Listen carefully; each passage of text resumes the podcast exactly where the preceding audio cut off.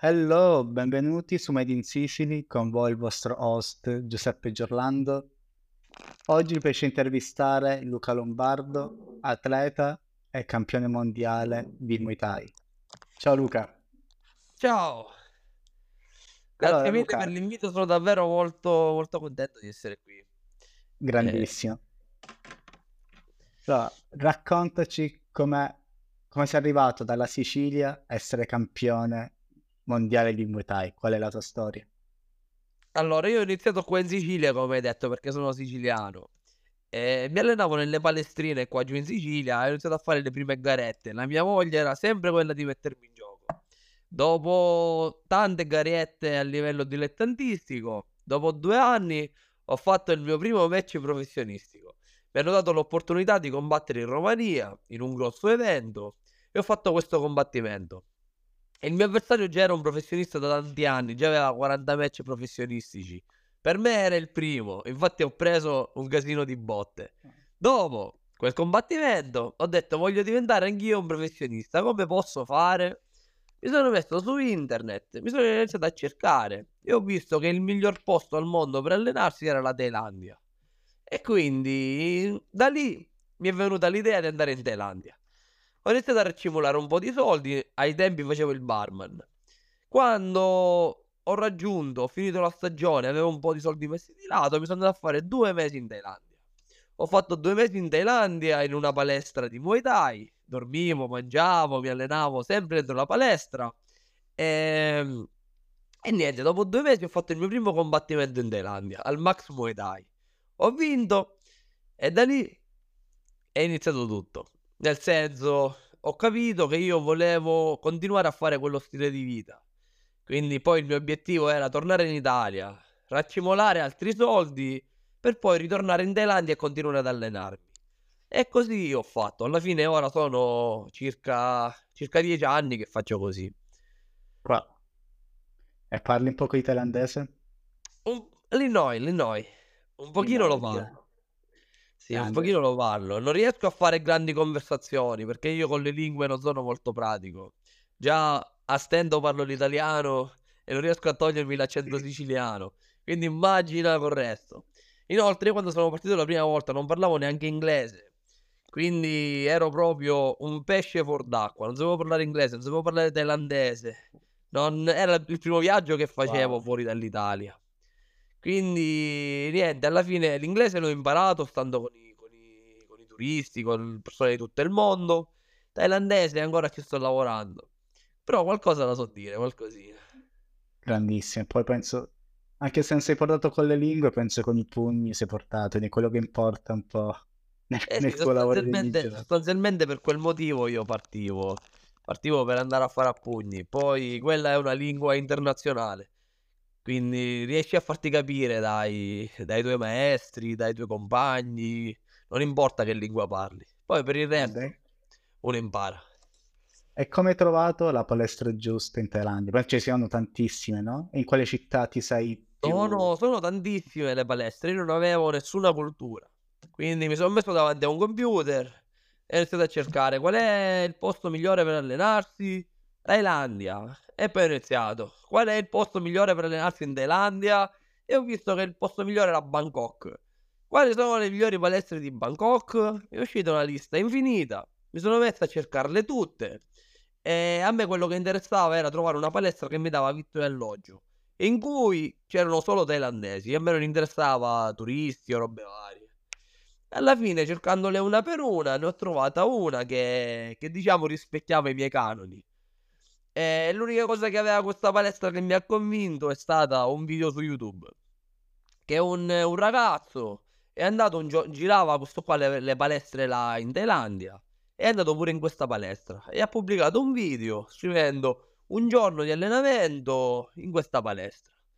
Ha fatto un video di 40 minuti, 50 minuti, io l'ho visto tutto. Ho detto ok, questa è la palestra in cui voglio andare.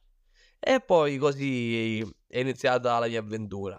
Inoltre questa palestra, essendo, essendo proprio di thailandesi, vecchio stampo, non avevano una pagina Instagram, non avevano social, non avevano la mail a cui scrivere, il sito internet, non avevano nulla. L'unica cosa che avevano era una pagina Facebook, però era inutilizzata. Io ho provato a mandargli un messaggio su Facebook e mi hanno risposto dopo dieci giorni. E hanno detto, ok, se vuoi venire da noi, mandami il biglietto aereo. Questa è l'unica cosa che mi hanno scritto, in inglese. Io sono andato all'agenzia di viaggio, mi sono comprato un biglietto aereo e gliel'ho mandato. E allora mi hanno detto, hanno visto la data di arrivo, mi hanno detto, ok, ci vediamo all'uscita numero 6 del, dell'aeroporto. E questi erano tutti i miei contatti con questa palestra. Poi, poi quella è stata un'altra avventura arrivare in palestra. Perché non è che loro c'erano, non c'erano loro all'uscita numero 6. Perché l'aeroporto di Bangkok è enorme. Per me era il primo viaggio. Loro hanno visto che io arrivavo, facciamo fin dalle 7.30. Però io sono arrivato a Bangkok, l'aeroporto alle 7.30. L'aeroporto era enorme, ho dovuto fare il controllo passaporti. Sono dovuto andare a prendere la valigia che io già mi sono perso. Quindi quando io sono andato all'uscita numero 6 dell'aeroporto, già erano le 9. Già ero un'ora e mezza di ritardo io. Quindi quando sono arrivato lì io non ho trovato nessuno, erano tutti con i cartelloni, ma nei cartelloni non c'era scritto nessuno, Luca, Luca, Luca, non c'era scritto nessun posto. E quindi lì è stato un po' un panico. Fortunatamente ho trovato un uomo che mi ha aiutato, che io mi sono messo a chiedere help a tutti quanti, dicevo help me, help me. Poi alla fine quest'uomo ha, ha preso il telefono, io avevo fatto uno screenshot della, di Facebook, ha trovato il numero di telefono, si è messo a parlare, mi fa ok, si di qua. Ho aspettato lì eh, un 40 minuti e dopo un po' è arrivato uno con un cartellone con scritto Mister Luca. E poi questo qua mi ha portato in palestra. Che, che storia. Ed è stato facile farti accettare dai thailandesi? No, allora farti accettare sì, perché alla fine tu paghi e ti alleni. Il problema è farti prendere sul serio. Che a me non mi prendevano su perché io mi allenavo in mezzo a campioni. Mi allenavo in mezzo a ragazzini che a 14 anni già erano forti. Io ero il primo arrivato, cioè ero l'ultimo arrivato. Quindi quando io gli dicevo che volevo combattere, loro non mi prendevano sul serio, mi dicevano sì va bene, vabbè tu allenati che poi, e poi vediamo, e poi vediamo. Poi per, per, riuscire a farmi prendere sul serio sono passati 3-4 anni, dopo che ho fatto 10 combattimenti e li ho vinti, dopo che ho combattuto contro gente forte, ma fino, a, fino ai primi 2-3 anni che andavo lì, loro non, cioè, non, non ti prendono sul serio, perché loro sono abituati a un altro standard. Quando io gli dicevo voglio diventare campione, io mi alleno per diventare campione. Loro credevano che io lo dicevo tanto per dire. Eh, ora, fortunatamente, hanno capito anche loro che, che comunque facevo. Un vero campione. Sì, sì, sì, che facevo sul serio. Ora sono loro che mi cercano per andare ad allenarmi da loro.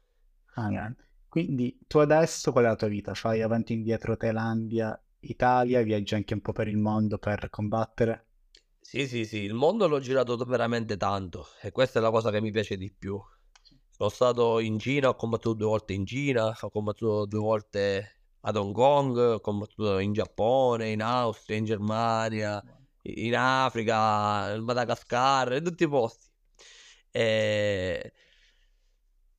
Però di base mi alleno in Thailandia.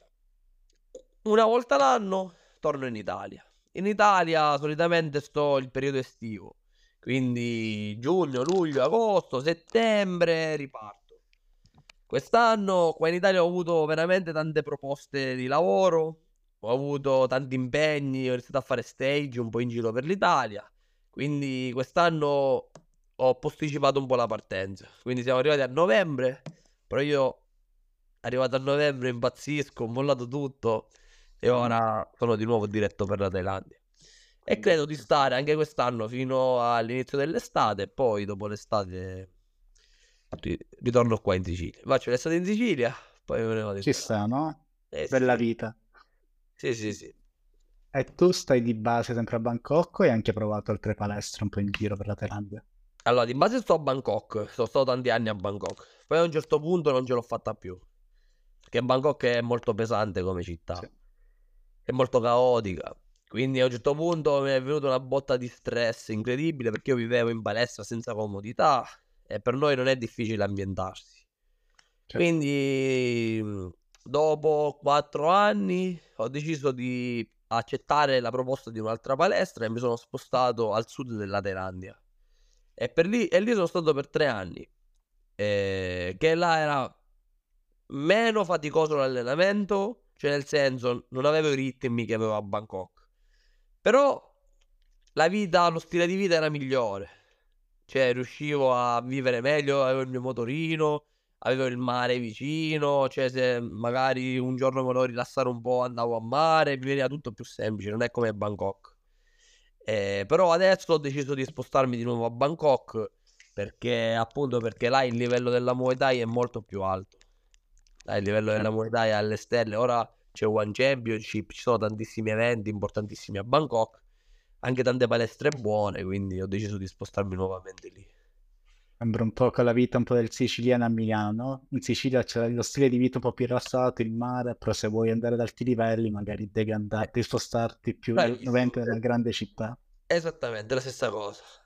Ora quest'anno Cosa... sarò a Bangkok.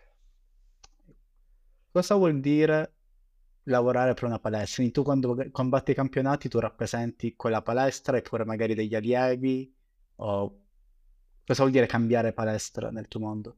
Allora, cambiare palestra vuol dire che mm, come in Italia ci sono le squadre di calcio e tu sei, io non ne capisco tanto di calcio, però comunque se, se un, un atleta com, alle, se gioca nel, so, nella Juventus, magari l'Inter se lo compra e lui si sposta dalla Juventus all'Inter.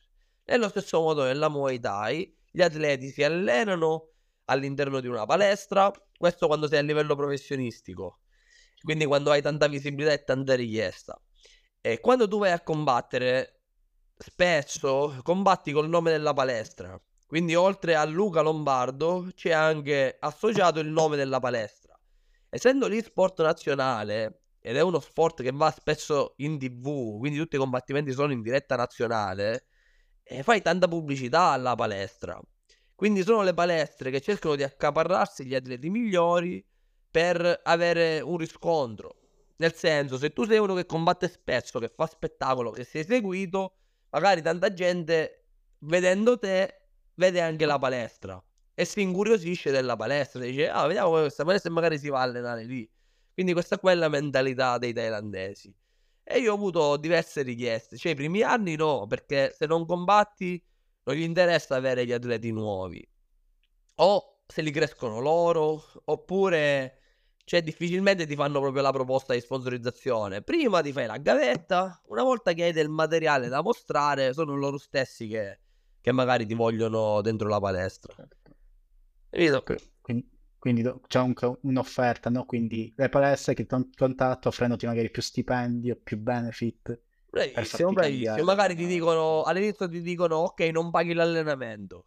Poi più vai avanti ti dicono, vabbè, non paghi l'allenamento, non paghi neanche la stanza. Poi più vai avanti e più ti dicono, vabbè, non paghi l'evento, non paghi la stanza e ti diamo pure da mangiare. Capito? Ti fanno queste certo. proposte. Poi magari c'è quello che ti dice, vabbè, eh, che ne so, ogni mese combatti, guadagni dei soldi e quei soldi magari facciamo 50 e 50. Per esempio, eh, che ne so, facciamo finta guadagni 100 euro in un combattimento, 50 euro vanno alla palestra, 50 euro vanno all'atleta. Poi più avanti vai, giustamente, più magari loro se ne prendono di meno soldi perché anche le poste sono sempre più alte, quindi magari non si prendono più il 50% ma si prendono di meno. Fino al punto che se sei veramente che loro ti vogliono, sono loro a farti la proposta economica per allenarti da loro, oltre i soldi dei combattimenti. Quindi è tutta una gavetta che bisogna fare, capito? Certo, un po' ogni percorso di vita, ogni carriera, inizi niente e poi arrivi agli alti. Quindi loro ti hanno pure da gente, no? Quindi sì, si sponsorizzano sì, loro per, per le vari match. Eh, diciamo che è la palestra che si occupa di trovarti i combattimenti, oppure hai dei, dei manager dei, che si mettono in contatto con i promoter degli eventi e, e ti trovano loro gli, gli combattimenti. Da solo non, non riesci. Cioè, nel senso, puoi trovare qualche combattimento in giro, però sei poco credibile. Cioè, un vero atleta deve essere seguito da. deve avere dietro un, un manager, un qualcuno che, che parla per te, perché sennò saresti un cane sciolto. I cani sciolti non, non si li prende nessuno. È il tuo lavoro, penso. Non ti, ti dedicheresti più a queste vendite piuttosto che allenarti e fare bene, no? Dovresti fare tutto tu. Quindi non ha, se- ha senso sì, manager. Allora, nel senso, tu una volta che conosci i promoter, poi magari li contatti, dici sono disponibile per combattere però già per fare così devi essere uno che hai già girato tanto e poi li conosci di persona i promoter e fai vedere che sei una persona seria. Ma se tu non hai mai girato e cerchi dei combattimenti, anche se tu cerchi dei promoter, quel promoter non te la dà la possibilità di combattere se non ti conosce. Quindi ci vuole qualcuno che garantisce per te. Tipo uno che per lavoro, per esempio, cerca i combattimenti, trova sempre buoni atleti. Se lui dice, per esempio, io faccio combattere Luca e Luca è un buon atleta, se lo dice lui, che porta sempre solo buoni atleti, probabilmente è vero. Ma se vado io da solo e dico io sono Luca e sono un bravo atleta, io combatto bene, non ti preoccupare, lui dice ma scusa che garanzie mi dai? Come faccio a fidarmi di te che non hai niente in mano? Capito? Quindi anche tutto. Poi una volta che fai, che fai esperienza sempre, poi sono loro stessi che vengono da te. Però all'inizio non è, non è semplice. Eh, certo. E qual è il tuo stile di vita? Come hai iniziato la giornata? Quante ore ti alleni al giorno? A che ora vai a letto? Cioè, è una, una vita molto pesante. Fai conto che l'allenamento inizia alle 6 di mattina. Quindi mi sveglio verso le 5 e mezza di mattina. Mi alleno, mi alleno fino alle 10 di mattina. Alle 10 di mattina facciamo colazione. Nel senso che la colazione non c'è dolce, là la colazione è un pranzo. Quindi noi pranziamo alle 10 di mattina poi ti riposi e alle 3 del pomeriggio ricominci l'allenamento e finisci verso le 7 di sera. Poi alle 7 di sera, dopo che sei stato tutto il giorno, sei stanco, quindi ti rilassi. Io studio per l'università, per ah, esempio, in quel, in quel lasso di tempo. Poi quando mi sono messo a fare i video anche sui social, metto eh, magari il pomeriggio faccio il video e poi lo pubblico la sera quando ho un po' di tempo per, per, per editare il video. E, ehm, e poi solitamente verso le 11, mezzanotte già dormi. Eh, cioè i thailandesi vanno a letto prima alle 9 e mezza. Io se mi metto a letto alle 9 e mezza non, non mi viene sonno. Quindi lo stesso col telefono, poi si fanno le 10 e mezza, 11, vai a letto e poi alle 6 di mattina ricominci.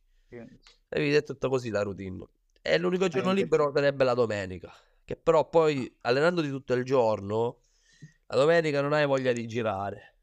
Eh, que, l'unico giorno libero che hai è la domenica. E la domenica, eh, essendoti allenato tutto il giorno, non hai voglia di fare niente, quindi ti rilassi, no? Cerchi di, di rilassarti. E non hai tempo per fare un po' di festa a Bangkok come si deve, quello che si vede nei film. No, eh, allora se fai l'atleta puoi farla, cioè nel senso che ne so, finisci di combattere, hai una settimana di tempo di recupero e dici vabbè una serata con gli amici me la vado a fare. Però se ti alleni tutti i giorni, dalle 6 di mattina alle 7 di sera, se tu una sera vai a fare serata e il giorno dopo non ce la fai a svegliarti alle 6 per, per allenarti. Anche perché magari se fai un lavoro di ufficio, tu ti svegli, cioè va, quella notte dormi due ore e va bene, vado a lavorare davanti al computer. Ma nel mio caso, se tu dormi due ore, la mattina, il giorno dopo, non hai energie per spingere e gli allenatori se ne accorgono. E tu stesso rischi di prendere le botte perché comunque è uno sport di combattimento. Quindi su queste cose bisogna fare un po' attenzione, uno deve fare delle scelte nella vita. Certo, immagino. Invece cosa ti ha dato essere siciliano per questa tua fama di essere figlio eh, di carattere, di essere un campione? Il carattere, lo spirito di adattamento, eh, come ti ho detto le prime volte non parlavo neanche inglese, quindi il mio modo di essere, il mio modo eh, di gesticolare mi ha aiutato tanto perché non, non potendo parlare col, col, con la lingua eh, cercavo di farmi capire con i gesti. E per noi essere italiano con i gesti riusciamo a capirci. E i thailandesi pure sono molto simili a noi. Poi siamo tipi molto amichevoli, sociali, socievoli. Eh, quindi no sono contento di essere siciliano per questo motivo. Perché abbiamo un grande cuore. Infatti, vedo mostri anche la bandiera Sicilia un po' dovunque. Sempre, sempre, sempre me la porto ovunque. I tuoi incontri. Sì, sì, sì, Grande. Sì, la porto ovunque. Invece in Thailandia sei riuscito a farti com'è la vita, integrarti e degli amici italiani, amici più thailandesi o stranieri o più... Entrambe, entrambe le cose, ho sia amici cioè, thailandesi ne ho tanti, poi sia amici italiani che ho conosciuto lì e poi persone da tutto il mondo. La cosa bella del, di vivere in Thailandia, in una palestra, è che conosci sempre gente nuova. Ed essendo in una palestra, conosci gente che hanno la stessa tua passione. Quindi ora dieci anni che sono lì, cioè ho conosciuto gente di tutte le parti del mondo. E poi io con tutti mi metto a parlare, ci scambiamo magari il profilo Instagram, il profilo Facebook, quindi resto sostanzialmente in contatto con tutti, riesco a vedere eh, anche la loro carriera, quello che fanno. E, e, questa è una cosa bella di viaggiare. Io consiglio a tutti di viaggiare, conoscere anche le nuove culture, no? Sì. Diverse culture, sì. Ti verrò a trovare prestissimo allora a Bangkok. Eh, ti aspetto, ti faccio fare un allenamento. Eh, volentieri, anche io pensavo. Adesso io ho viaggiato pure tanto, prima ho visto quasi tutto il mondo, dall'Indonesia, Latino America, adesso non mi interessa più viaggiare per viaggiare, ma viaggiare per fare attività. Sono stato quest'estate a Bali, ho fatto quasi un mese di surf ogni giorno. Magari la prossima eh, volta verrò in Thailandia a fare un mese di, di, di Muay Thai. Eh, ti aspetto, ti aspetto. Tanto ormai il contatto ce l'hai, mi scrivi e poi ce lo facciamo pure là il podcast. Tra... Di presenza, di presenza stavolta. Sì, infatti. Invece penso avrai tanti giovani seguaci, no? magari ragazzi un po' più giovani, penso nei doppi la stessa età, penso sia 93-94, sì. che magari vogliono fare il tuo stesso, il tuo stesso percorso. Quali sono i tuoi consigli a un, rag- a un giovane ragazzo magari che è appassionato di, di Muay Thai o altro tipo di combattimento e vuole avere successo? Allora io gli consiglio di fare quello che si sente di fare. Giustamente non gli consiglio, tanti ragazzi mi hanno cercato pure che ancora devono finire la scuola e mi dicono voglio lasciare la scuola e venire a allenarmi dove sei tu. Io dico step by step, una cosa per volta. Intanto allenati, fai quello che, che ti piace. Se poi vedi che è veramente quello che vuoi, inizia piano piano. Perché le persone vedono che per esempio io vivo in Thailandia e dicono mollo tutto e vengo a vivere in Thailandia. Ma ragazzi, non è così semplice. Anche io per vivere in Thailandia, io non sono partito il primo anno, ho lasciato tutto e sono partito per la Thailandia. Le cose si fanno gradualmente, perché come ti ho spiegato, devi fare la gavetta. La gavetta ci vuole tempo. Quindi piuttosto che lasciare tutto e partire per tutta la vita, poi magari stai sei mesi e te ne torni perché hai finito tutto e non sai più cosa fare perché capisci che in realtà non è quello che ti senti, vai step by step. Fatti prima un'esperienza di due mesi, vedi cosa si prova. Se poi è quello che ti piace, torna in Italia, raccimoli i soldi, fai tutto quello che, che ti serve per tornare in Thailandia. Finisci i soldi, ritorni in Italia, continui a lavorare e nel frattempo in Italia devi continuarti a allenare. Quindi il mio primo consiglio è riuscire a trovare una palestra vicino a casa tua che magari riesce a, come si dice, a trasmetterti qualcosa di buono. Successivamente fare il next step. Magari andare in una palestra grande eh, in Thailandia perché se è quello che ti piace fare, provare. Ma così come vale per lo sport di Muay Thai, vale questo anche per tutti gli altri sport e per qualsiasi passione. Secondo me uno non deve fer- soffermarsi davanti alla porta di casa. Magari iniziare lì va bene, però poi per crescere bisogna fare esperienza, bisogna fare esperienza fuori. Quindi il mio consiglio è di fare quello che... in cui credi. Ottimo consiglio per i giovani. Sì, sì, anche perché a me per esempio nessuno credeva in quello che facevo. Cioè nel senso,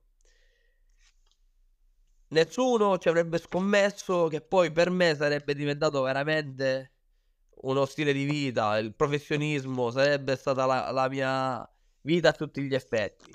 Io le prime volte che sono partito ho anche rinunciato a dei lavori, cioè mi offrivano anche contratti a tempo indeterminato. E, tu sai, per noi siciliani il posto fisso, il lavoro in tempo indeterminato è, è top. Quindi anche la mia famiglia diceva: Ma tu sei pazzo? che lasci un lavoro dove ti pagano mensilmente per andare a fare qualcosa che tu può riuscire ma può anche non riuscire. Quindi se io avessi ascoltato i consigli di tutti gli altri, io non avrei fatto quello che ho fatto. Io ho ascoltato solo la mia testa. Però c'è anche da dire che io ascoltando la mia testa, io andavo in Thailandia, ma là non, non facevo la vita che solitamente si fa in Thailandia. Cocktail, bar. Ecco. Io lì passavo l'estate, cioè passavo le giornate in palestra tutti i giorni. Per me saltare un, un allenamento era saltare i soldi che io pagavo la palestra, capito? Perché tu paghi mensilmente. E per me saltare un giorno di allenamento per andarmene a mare, per me erano soldi, quei, quei 30-40 euro al giorno che io gli davo, erano soldi sprecati. E siccome erano soldi che mi guadagnavo io quando ero qua in Italia, me li conservavo solo per andare lì. Eh, io, io la prima volta che sono andato a mare in Thailandia è stato dopo tre anni. Io i primi tre anni non sono mai andato no. a mare in Thailandia. E tutti mi dicevano: Ma tu sei in Thailandia, ma perché non vai là? Perché non vai a fare quello? Perché non vai in quel posto? A me non me ne fregava niente. Io andavo lì solo per allenarmi, perché il mio obiettivo era quello. Poi col tempo ho avuto modo di girarmela tutta la Thailandia. Però i primi anni io stavo solo, esclusivamente dentro la palestra. Io poi sono andato in Thailandia perché mi è venuta a trovare mia madre in Thailandia. E, e per fargli fare un po' di vacanza si è fatto una settimana in palestra con me e poi una settimana ce ne siamo andati in giro. Eh, ma se non fosse venuta lei, io probabilmente neanche quella volta ci sarei andato a mare, capito? Quindi è vero che devi fare quello che ti senti di fare, però poi devi farlo davvero. Cioè, nel senso, devi impegnarti per avere dei risultati. Cioè, almeno io la penso così. penso senza sacrificio. Eh, è sì, sempre nessuno, il mio... Nessuno ti regala niente, che poi non è sacrificio, capito? Perché se è la tua passione... Per me era, era pesante stare in palestra. La mattina io mi secco, mi secco ad alzarmi alle 6 di mattina. Però poi quando sono in palestra a me piace. Quindi per me il sacrificio è svegliarsi tutte le mattine alle 6 per andartene a lavorare in fabbrica 9 ore per qualcosa che, che non è neanche tuo. Eh, però esistono, ci sono tantissime persone che lo fanno. Ma lo fanno per bisogno e io le rispetto quelle persone. A me, a svegliarmi la mattina per andarmi a allenare, per me è un sacrificio a livello fisico. Però sostanzialmente io sto costruendo qualcosa che, che voglio io. Quindi è una mia scelta. Quindi io non la vedo come un sacrificio, la vedo come una cosa che devo fare. Infatti, la mia frase preferita è decisioni difficili, vita facile in futuro, decisioni facili, vita difficile. Dovrebbero essere decisioni molto difficili all'inizio, Bravissimo. di andare in Thailandia, la, rifiutare lavori, andare nel, diciamo, nell'ignoto, che adesso stanno pagando alla grande. Sì, adesso sto raccogliendo qualche frutto, però sempre questi frutti io li ho iniziato a raccogliere da poco. Se tu metti da quando io ho iniziato a allenarmi e soldi ce ne ho spesi veramente tanti eh, però non è che io vengo da una famiglia ricchissima e dici tuo papà ti, ti gamba tuo padre, ti ha pagato tutto tuo padre. Eh, io, io lavoravo, io lavoravo, mettevo soldi da parte e facevo sacrifici. Per me i sacrifici erano, per esempio, i miei amici andavano a farsi la mangiata eh, di pesce io non ci andavo. Eh, I miei amici andavano in discoteca io non ci andavo. Ma non è che non ci andavo perché i soldi non ce li avevo, non ce li andavo perché quei 50 euro che io spendevo per entrare in discoteca, per me erano un giorno in più in Thailandia. Quindi io con i 50 euro, piuttosto che spenderli là, li prendevo e me li mettevo da parte. Il telefono, invece che farmi regalare eh, l'ultimo, l'ultimo eh, modello di iPhone, io stavo con un telefono di 200 euro.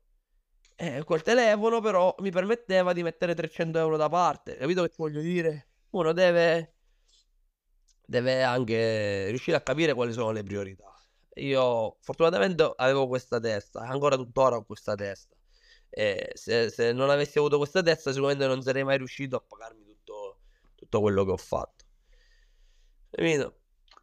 E vabbè. Grandissimo. Ora, fortunatamente il telefono buono eh, me lo sono riuscito a comprare. E poi fare i podcast. E posso fare i podcast, capito? Poi io non sono bravo con la tecnologia, però almeno il materiale ce l'ho.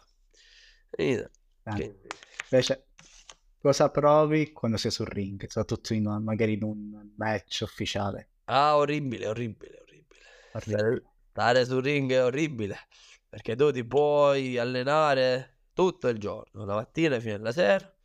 Quando sei sul ring stanchi, sei stanco e soffri, perché prendi le botte e dai le botte, poi tutti che urlano. Quindi sono emozioni veramente pesanti e difficili da gestire, soprattutto prima del combattimento, quando sai che stai andando a combattere. Poi la parte più bella è quando finisce il combattimento. Che tu senti ting, finito il combattimento, ah, là ti passa tutto, hai fatto il tuo dovere e tutta l'adrenalina che hai addosso è una sensazione bellissima, hai proprio la dopamina che ti gira per tutti i pori, quell'adrenalina. E ehm, sono sensazioni spiegabili.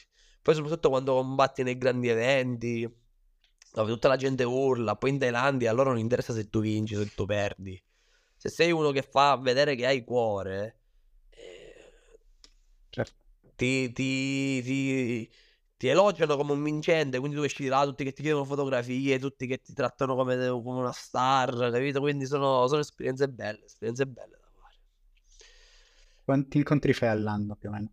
Ufficiali. Eh, allora, io conto una decina li faccio. E, ah, solitamente cerco di farne almeno uno al mese.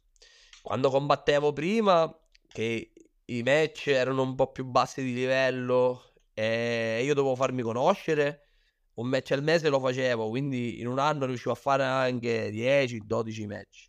Ora che il livello è più alto, quindi mi pagano anche di più per combattere, quindi mi, eh, ho anche la possibilità di, di, concentrarmi di più sulla qualità dei combattimenti.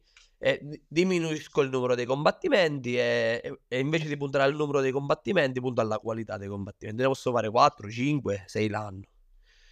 In, base alla situazione. Per esempio, poi mi capita anche, per esempio, quest'anno in due mesi, cioè in, un, in due mesi ho fatto tre combattimenti. Ma perché? Perché mi sono ritrovato in un, in un evento dove era un torneo e ho dovuto fare due combattimenti in una sera sola. Li ho vinti entrambi, però magari io quello lo calcolo come un combattimento solo, vai, me ne frega un evento, io lo calcolo, no? Però poi se vai a contare il numero, ormai sono quasi, quasi a 90 combattimenti, cioè 80-90 combattimenti. Quante vittorie e sconfitte in questi 90? Allora, il numero preciso esatto io non te lo so dire, perché ormai poi ci ho perso il conto, no? Cioè, devi guardare tutte, ce l'ho tutti iscritti.